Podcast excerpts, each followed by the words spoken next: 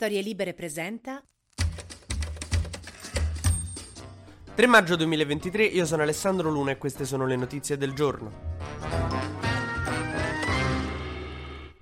Bene, a quanto pare il decreto lavoro approvato dal governo Meloni il primo maggio piace ai sindacati come a Zidane piacciono i commenti su sua sorella. Il segretario generale della CGL, che è il sindacato forse più importante in Italia, Maurizio Landini, ha detto che non esclude uno sciopero generale, che è una cosa che metterebbe molto in difficoltà il governo Meloni. Però nel frattempo si pensa alle manifestazioni che già ci sono, che già sono state indette, che sono però regionali, cioè non sono scioperi generali nazionali, sono delle manifestazioni regionali. Una sabato prossimo a Bologna, una il 13 maggio a Milano e una il 20 a Napoli. Ecco, su queste manifestazioni sono saltati in groppa sia Conte che Schlein, che devono insomma far valere il loro ruolo di voce dell'opposizione. E che quindi de base si sono detti, vabbè, ci vediamo in piazza, che è una cosa che per me che li vedo un po' teneri così che flirtano, insomma, molto, molto carina. Un po' alla Grease o alla High School Musical, sai, dei ragazzi che a scuola si, si, si lanciano occhiatine e poi scoprono che andranno al campo scuola insieme. Allora ci vediamo lì con le guance un po' rosse. Me immagino tipo dopo le manifestazioni che Schlein torna nella sede del PD, Conte in quella dei 5 Stelle, con loro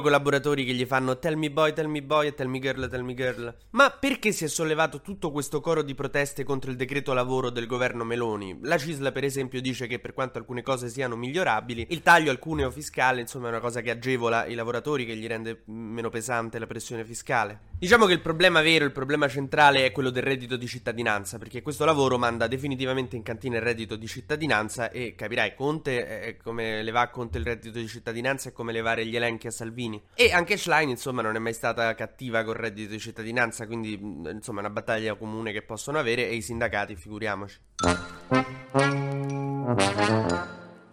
Il presidente americano Joe Biden ha finalmente trovato qualcuno da mettere nell'ambasciata a Roma, perché non so se lo sapevate, ma da due anni l'ambasciata degli Stati Uniti a Roma era vuota, non c'è stava l'ambasciatore eh, americano a Roma, che io, due anni sono tanti, io non so se avete mai lasciato un bambino senza babysitter due anni, esce fuori come minimo criminale. E ha trovato un profilo che proprio, cioè, è perfetto per Roma, sprizza romanità da tutti i pori, si chiama Jack Markle ed è stato governatore del Delaware, che insomma con Roma eh, stiamo lì sempre vissuto a Chicago, tranne una parentesi a Parigi, eh, si è laureato in economia, quindi cioè, avete capito, un misto tra Carbrave e Alberto Sordi. L'avrei fatto io volentieri, perché non so se avete presente l'ambasciata americana, ma è una villa ma pazzesca Via Veneto, di una bellezza incredibile, enorme. Cioè, magari non aiutavo i rapporti tra Italia e Stati Uniti, ma, ma cioè, delle feste che ve sareste ricordate, raga. L'Unione Europea ha deciso di prendere delle serie contromisure contro gli scandali tipo il Qatargate, quindi multe più alte e carcere per battere gli casi di corruzione. Mentre si fanno fanno sempre più vicine le dimissioni di Berlusconi dal San Raffaele, che vuol dire che sta meglio, una notizia che mi mette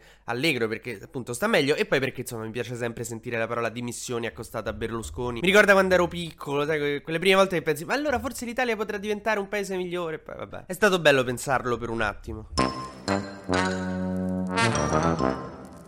Ma facciamo il breve e consueto giro sugli esteri. Putin, in attesa della controffensiva ucraina, così per ingannare il tempo, ha deciso di bombardare le città e i civili e diseminare il terrore, il famoso terrorismo russo che abbiamo imparato a conoscere nel corso di questa guerra. Tra l'altro, c'è aerei per bombardare le città anche con capacità atomica. Ecco, tuttavia, con un po' di disappunto, Putin ha dovuto constatare che, nonostante il grande numero di civili morti in questi bombardamenti, il suo pene è delle stesse dimensioni di prima. Che uno pensava, non so, dopo i 30-20 mila morti un centimetro lo guadagna niente, è rimasto lì. Papa Francesco ha creato un po' un casino diplomatico perché, come sapete, sta cercando di fare un piano di pace per l'Ucraina. Ecco, il fatto che voi lo sappiate è un problema perché in teoria non si doveva sapere. Solo che è salito sull'aereo, si è incontrato con i giornalisti e ha iniziato a parlare di questo piano della, de, di pace per l'Ucraina, che, mettendo in crisi tutta la diplomazia eh, vaticana perché in teoria non lo doveva dire, se lo doveva tenere per sé. Tanto che ha incassato le smentite sia di Russia che di Ucraina, è riuscito a mettere d'accordo Russia e Ucraina su una cosa, cioè tutti e due hanno detto noi sto piano di pace, cioè, l'hai visto solo te.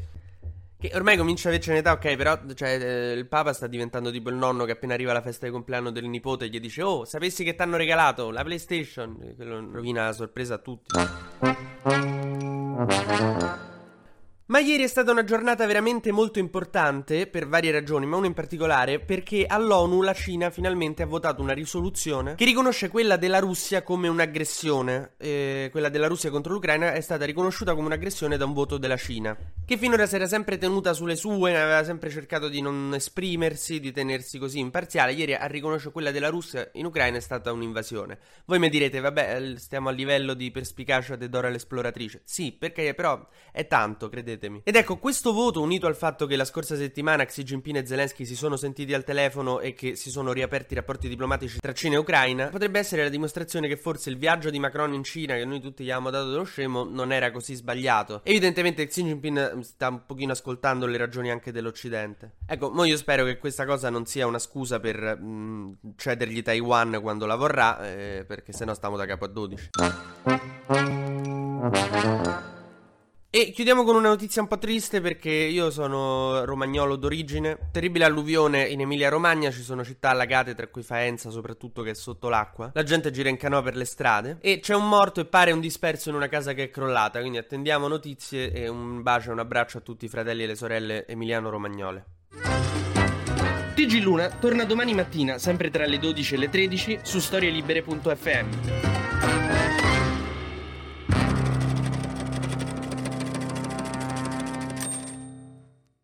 Una produzione storielibere.fm di Gianandrea Cerone e Rossana De Michele. Coordinamento editoriale Guido Guenci.